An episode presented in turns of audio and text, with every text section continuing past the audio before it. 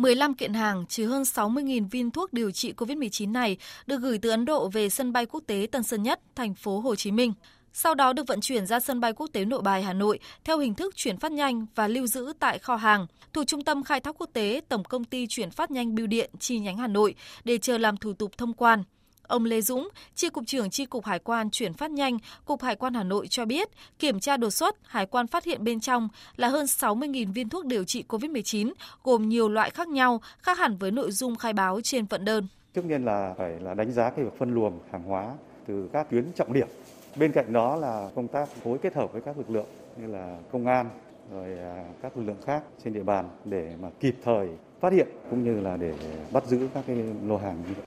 Dược phẩm là mặt hàng được quản lý chặt chẽ với những quy định khắt khe và khi nhập khẩu doanh nghiệp phải tuân thủ nghiêm ngặt, đồng thời phải chịu sự kiểm tra của cơ quan có thẩm quyền trước khi thông quan. Trong khi đó, chủ những lô thuốc này đều không có giấy phép nhập khẩu và đăng ký lưu hành những loại thuốc này tại Việt Nam và không đến hiện trường kiểm tra dù đã được thông báo. Bà Nguyễn Phương Mai, Phó đội trưởng đội 1 Cục Điều tra chống buôn lậu, Tổng cục Hải quan cho biết, lợi dụng tình hình dịch bệnh COVID-19 diễn biến phức tạp, nhiều đối tượng đã nhập lậu các mặt hàng y tế, trong đó có nhiều loại thuốc tân dược điều trị COVID-19 không qua kiểm định, không đảm bảo chất lượng để bán với giá cực cao, nguy cơ gây ảnh hưởng đến sức khỏe người tiêu dùng.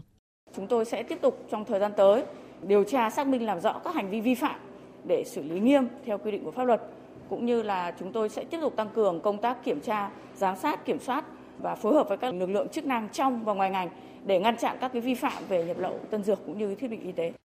Qua kiểm tra kiểm soát hàng hóa xuất nhập khẩu, cơ quan hải quan nhận định chuyển phát nhanh bưu điện quốc tế là loại hình dễ bị lợi dụng để buôn lậu các mặt hàng nhạy cảm như ma túy, thuốc tân dược với đặc thù chia hàng thành các gói nhỏ lẻ, số lượng cực lớn. Do đó, để đảm bảo vừa tạo thuận lợi thông quan nhanh, vừa chống buôn lậu hiệu quả là một nhiệm vụ rất khó khăn.